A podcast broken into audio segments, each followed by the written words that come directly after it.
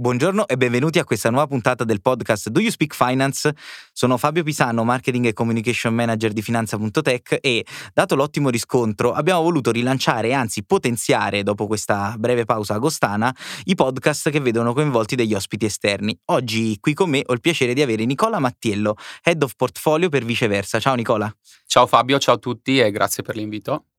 Ma assolutamente ci fa molto piacere anche perché faccio una doverosa premessa, e cioè Nicola è un ospite d'eccezione, cioè non è qui solo per chiaramente il suo profilo, eh, ma anche perché recentemente, e forse l'avrete letto sicuramente sui social o di finanza.tech o di viceversa, abbiamo stretto una partnership perché vuoi per affinità di business o soprattutto è quello che credo sia la cosa più importante, per affinità di valori e mentalità, ehm, diciamo questa partnership vuole essere qualcosa che va oltre qualcosa di commerciale, no? ma diventare diventare vera e propria strategica, una partnership strategica con l'obiettivo di crescere assieme, essendo due realtà ancora con molto potenziale da esprimere, un po' in nuce.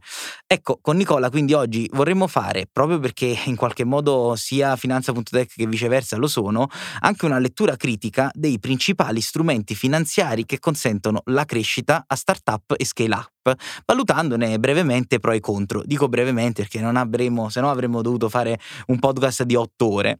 Quindi il tema di oggi, e prima di passare al tema di oggi, chiederei a Nicola di fare un'introduzione di se stesso e eh, di viceversa. Potrei farlo anche io, ma chi meglio di te, Nicola? Certo, grazie Fabio.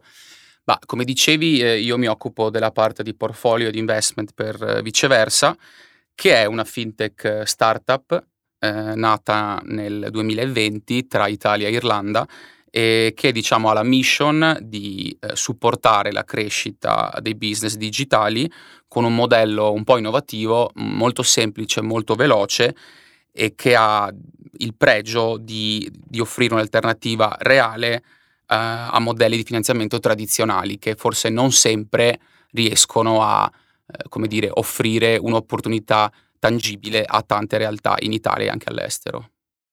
Beh, parlavi di modelli di finanziamento normale, appunto, eh, Finanza.tech ricade comunque nella sfera di quelle start-up o scale-up e ha fatto una scelta, cioè eh, spesso nei giornali, nei quotidiani leggiamo eh, eh un nuovo round di finanziamento per eh, metti tu il nome dell'azienda che preferisci di round, poi ci sono i serie A, serie B, serie C fino alla F.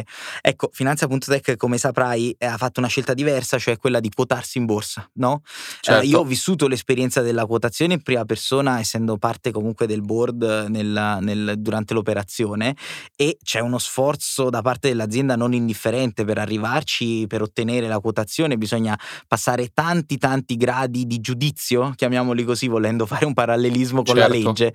È un, è un, esercizio che consiglio a tutti, proprio perché questi gradi di giudizio, anche se portassero ad un nulla di fatto, servono davvero come cartina tornasole e ti fanno, no, rivoltano tra virgolette l'azienda come un calzino e ti danno delle indicazioni su come essere un'azienda in primis eh, più trasparente, perché di fatto poi la borsa, la quotazione passa per una totale trasparenza nei confronti dell'azionariato, perché appunto diventa un azionariato diffuso, non c'è più un manipolo di proprietari, metto mm, le virgolette diciamo eh, a, questa, a questa dicitura, anche se è molto veritiera, ma bisogna quindi essere assolutamente aperti al, da un punto di vista di struttura aziendale, di compliance e di molto altro a tutte quelle che potrebbero essere dei giudizi dall'esterno, perché chiaramente ci saranno migliaia di analisti che vedono la tua azienda per decidere se affidare i, dei risparmi all'acquisto del tuo titolo perché pensano di poter generare valore o meno.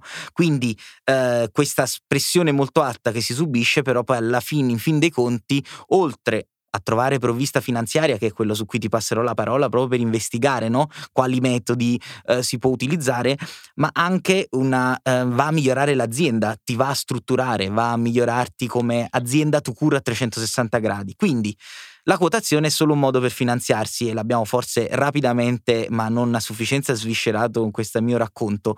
Uh, ma quali sono i modi migliori per farlo? Ce n'è uno giusto uno sbagliato? Insomma, raccontaci un po' quali sono le altre opzioni. Beh, eh, innanzitutto complimenti a Finanza Tech perché la quotazione è già di per sé una milestone importante e che richiede un certo tipo di impegno, di development del business, ma anche di successo uh, all'esterno, sul mercato. Quindi... Grazie, trasferirò a Nicola, tuo omonimo, Chi Negro, è il nostro fondatore, perché certo, diciamo che sicura- molto del merito va a lui che l'ha voluto con, con molta forza e con molta dedizione. Chiaro. E poi tu mi dicevi ci sono strumenti più o meno idonei, più giusti o più sbagliati. Io credo che la distinzione sia un po' da farsi eh, caso per caso in base al, al tipologia del business, al grado di maturazione e di sviluppo del business e, e in più tante volte questi strumenti possono essere complementari, cioè si può utilizzare prima uno poi l'altro e, e, quindi ovviamente una combinazione di alcuni strumenti può tante volte essere il modo più efficace per raccogliere capitale e sviluppare ulteriormente il business. Ci sono dei metodi, se vogliamo dire, tradizionali, quello più, forse che hai menzionato tu è quello appunto della quotazione, ci sono eh, altre aziende che scelgono invece di raccogliere capitale, ovviamente eh, dando dell'equity, quindi diluendo la quota di equity dei propri founder verso organismi istituzionali o anche di altri privati. Anche eh, la quotazione no, ricade nel caso della diluzione dell'equity perché di fatto... Corretto. Eh, ok, ok. Certo. Mi confermi? Sì, ehm, altri strumenti che non richiedono la diluzione dell'equity possono essere il classico prestito bancario, quello è debito, e poi ci sono anche altri strumenti eh, un, po più, un po' alternativi che sono come quelli del, dell'equity crowdfunding e più recentemente quello del debt crowdfunding, conosciuto anche come peer-to-peer lending. Ma eh, scusami Nicola, ti interrompo perché noi siamo due fintech, no? Lavoriamo costantemente con mezzi, strumenti innovativi, intelligenza artificiale, eh, però poi diciamo arrivando al succo, no? eh, non stiamo ehm, tu hai citato del crowdfunding, sicuramente forse è lo strumento più innovativo tra quelli che, di cui abbiamo parlato, ma il round di finanziamento tradizionale, che sia equity o che sia un prestito bancario, mi sembra cose che siano in, voga, in voga da qualche centinaio di anni, ecco, mettiamola così. Possibile che con la, di, con la mole di dati a nostra disposizione, con le nuove tecnologie, non ci sia nulla di nuovo sotto al sole? Cioè anche il crowdfunding, per quanto velocizzato, reso più sicuro, reso forse eh, più facilmente attuabile eh, attraverso le nuove tecnologie, mi sembra una cosa che assomiglia un po' alle collette che facevamo durante il fantacalcio, cioè è un po' riduttivo definirlo qualcosa di estremamente nuovo, nonostante poi il legislatore ci stia lavorando molto per, eh, come dire, renderlo il più, eh, diciamo, sicuro possibile no? per gli utenti privati che sottoscrivono questi tipi di finanziamento. Certo, sì. Eh Beh, allora lo sviluppo tecnologico nel business e lo sviluppo di business digitali eh, è andato di pari passo con la possibilità di avere sempre più dati a disposizione, dati riguardo all'azienda, dati, dati riguardo ai, ai, customers, dati riguardo ai mercati. E ovviamente questa eh, mole di dati eh, rappresenta un asset in sé che può aiutare eh, gli attori che agiscono all'interno della, della finanza a sviluppare metodi mh, alternativi che facciano dei dati un asset importante per la valutazione. Eh, un esempio eh, che conosco e che, di cui posso parlare in prima persona è quello che viene chiamato revenue based financing, che è fondamentalmente un modello eh, di finanziamento, anche se di finanziamento in sé eh, non si può parlare, ma è un modello che permette alle eh, aziende, alle start-up e alle scale-up digitali di accedere a del capitale in maniera veloce e flessibile eh, e che viene poi ripagato con un modello di condivisione delle revenues. Ma in tutto questo, diciamo, diluendo l'equity? No, esatto, senza diluire l'equity. E come funziona? Mm, spiegaci qualcosa di più, raccontaci anche come è nato questa idea. Certo, il modello è un modello un po' ibrido, a metà tra equity e debito. Eh, il modello non prevede che eh, eh il revenue based finance player entri nell'equity, quindi non c'è diluzione, non c'è perdita di controllo dei founder o dei soci, eh, rimangono con, la, con l'equity prima dell'operazione. Eh, allo stesso tempo però, eh, tramite appunto i dati, eh, l'idea è proprio quella di andare a fare un'analisi, una valutazione della company, poterne capire il, eh, il potenziale di crescita, in base a quello fare una forecast, quindi una previsione dei ricavi futuri e sempre in base a questa previsione eh, definire una percentuale fissa di condivisione del fatturato futuro che servirà come metodo di eh, restituzione del capitale eh, offerto alla, alla, compagnia in cui il revenue based finance player vorrà investire. Quindi, scusa, ti interrompo per una domanda. Parliamo di una percentuale, quindi vuol dire che più fatturo, più pagherò, ma sempre comunque una percentuale sul mio fatturato. Quindi, al contrario, meno fatturo, meno pagherò. Quindi, in qualche modo c'è più rischio per l'investitore o sbaglio? Corretto. Beh, l'idea è quella proprio di eh, condividere il rischio eh, di impresa con le aziende in cui si investe e l'idea è anche quella di condividere eh, i momenti buoni e i momenti meno buoni che ogni business, che ogni business ha. Eh, parlo di stagionalità o parlo anche di situazioni macroeconomiche come quella che stiamo vivendo in questo momento che sicuramente eh, sono un fattore di pressione sui, sui ricavi di molti business. Eh, lo strumento del revenue based financing è molto flessibile proprio perché eh, si, sia da un punto di vista di erogazione ha una velocità e una semplicità di utilizzo che lo rende appunto flessibile, sia in fase di restituzione perché eh, allacciandosi alle performance stesse delle aziende permette eh, di eh, offrire un, un, un pagamento allineato a quanto l'azienda può pagare in quel momento. Utilizzando una percentuale fissa che si allaccia al, al fatturato, avremo un pagamento più o meno eh, alto in base a quanto è stato fatturato all'azienda, aiutando appunto l'azienda in casi di stagionalità o anche in casi di, eh, di pressione esterna dei mercati. Quando, quando, nasce questo strumento che è davvero interessante?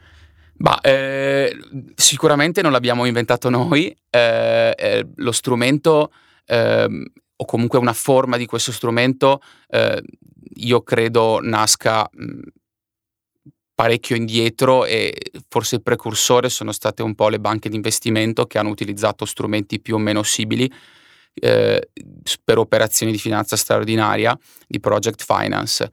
Eh, poi eh, diciamo che lo strumento del revenue based è diventato mainstream se, co- come, come, tante cose negli Stati Uniti e in, e, in, e in, UK e poi è stato importato in, in Europa continentale e, e, poi si è sviluppato in tutti, i vari, in tutti i paesi con delle declinazioni più o meno particolari. Ecco.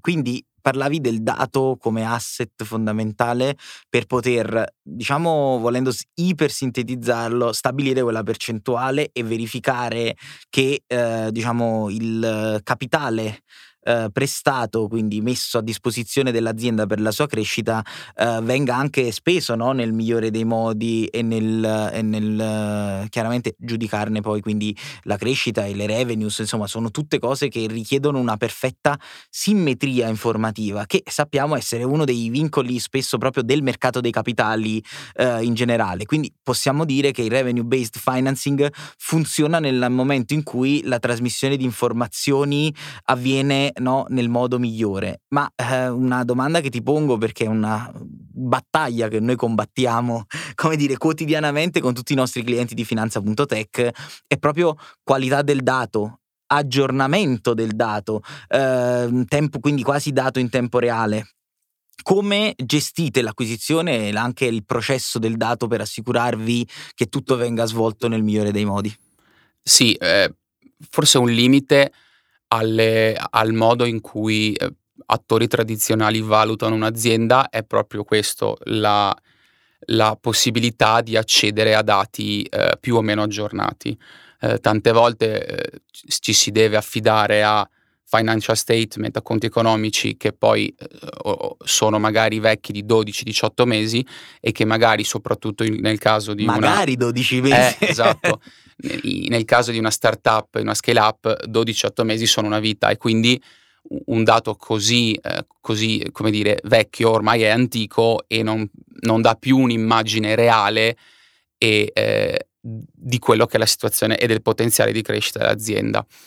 Eh, qui la nostra parte tech eh, ci viene in aiuto E quello che noi chiediamo alle, alle aziende che hanno intenzione di, di farsi, eh, come dire, finanziare è proprio quella di eh, accedere, di farci accedere ai loro account sia di vendita che di, eh, che di marketing. Perché il marketing? Perché noi riteniamo essere una delle funzioni una dell'azienda, una delle dimensioni dell'azienda più importanti per la crescita dell'azienda spe- stessa. Grazie, poi questo pezzo qua lo ritaglio, lo faccio sentire in loop a Nicola, non tu chiaramente, ma Nicola Occhinegro appunto, eh, che così magari mi dà più, rispo- mi dà più retta quando gli dico le cose. Sì, e, e ovviamente è un po' uno dei principi fondanti eh, di viceversa. Eh, che è quello eh, secondo il quale ci sono delle aziende che hanno una forte correlazione tra spese in digital marketing, in digital advertising e impatto sulle vendite. Sono ovviamente business di traffico e ovviamente più riesci a generare lead e a convertire quelle lead, più avrai un ritorno a livello di vendite. Quindi avete poi una preferenza, diciamo, nella tipologia di aziende proprio perché eh, questa cosa eh, vi aiuta, cioè l'avere il dato è la cosa che vi permette di valutare al meglio la vostra rischiosità dell'investimento e conseguentemente il vostro ricavo. Ultimissima domanda, quindi il rapporto con eh, l'imprenditore non c'è proprio, è tutto basato sul dato? La valutazione è basata sul dato e basata sulle performance storiche. È poi fondamentale per noi allinearci con l'imprenditore per capire quali possono essere le decisioni strategiche, le direzioni che l'imprenditore vuole, vuole intraprendere. Benissimo, quindi anche eh, un po' di relazione con l'imprenditore c'è per leggere il dato al meglio.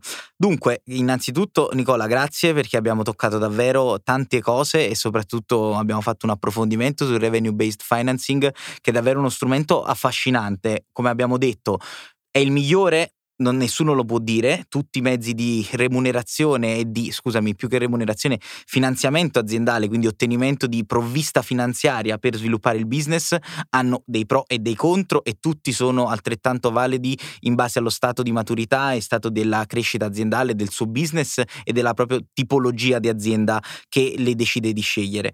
Ora, il, la cosa che invece vorrei spendere due parole, una chiosa finale proprio sulla partnership no? tra finanza.tech e viceversa diversa, che l'avrete sentito forse anche chi ci ascolta tra le righe, eh, vede una comunione, un allineamento molto forte. Il dato è quello che ci guida sia noi nella valutazione delle aziende e nel proporre loro quello che riteniamo essere la soluzione finanziaria migliore, tra cui c'è quella di viceversa, sia viceversa nella valutazione che addirittura eh, Nicola non l'ha detto, lo dico io, in sole 72 ore riesce a dare un risultato, sarebbe impensabile avere la stessa rapidità con qualsiasi altro strumento.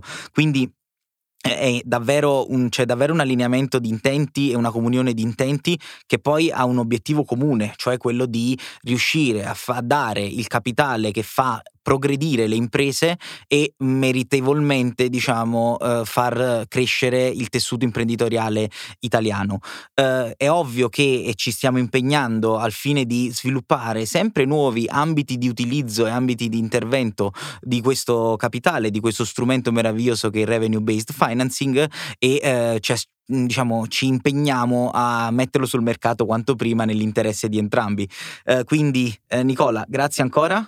Grazie a te Fabio, grazie a tutti. E a tutti voi che ci ascoltate, eh, se non lo fate già, seguiteci sul nostro blog eh, su medium.com e sui nostri social at finanza.tech e anche chiaramente seguite i social di viceversa at viceversa.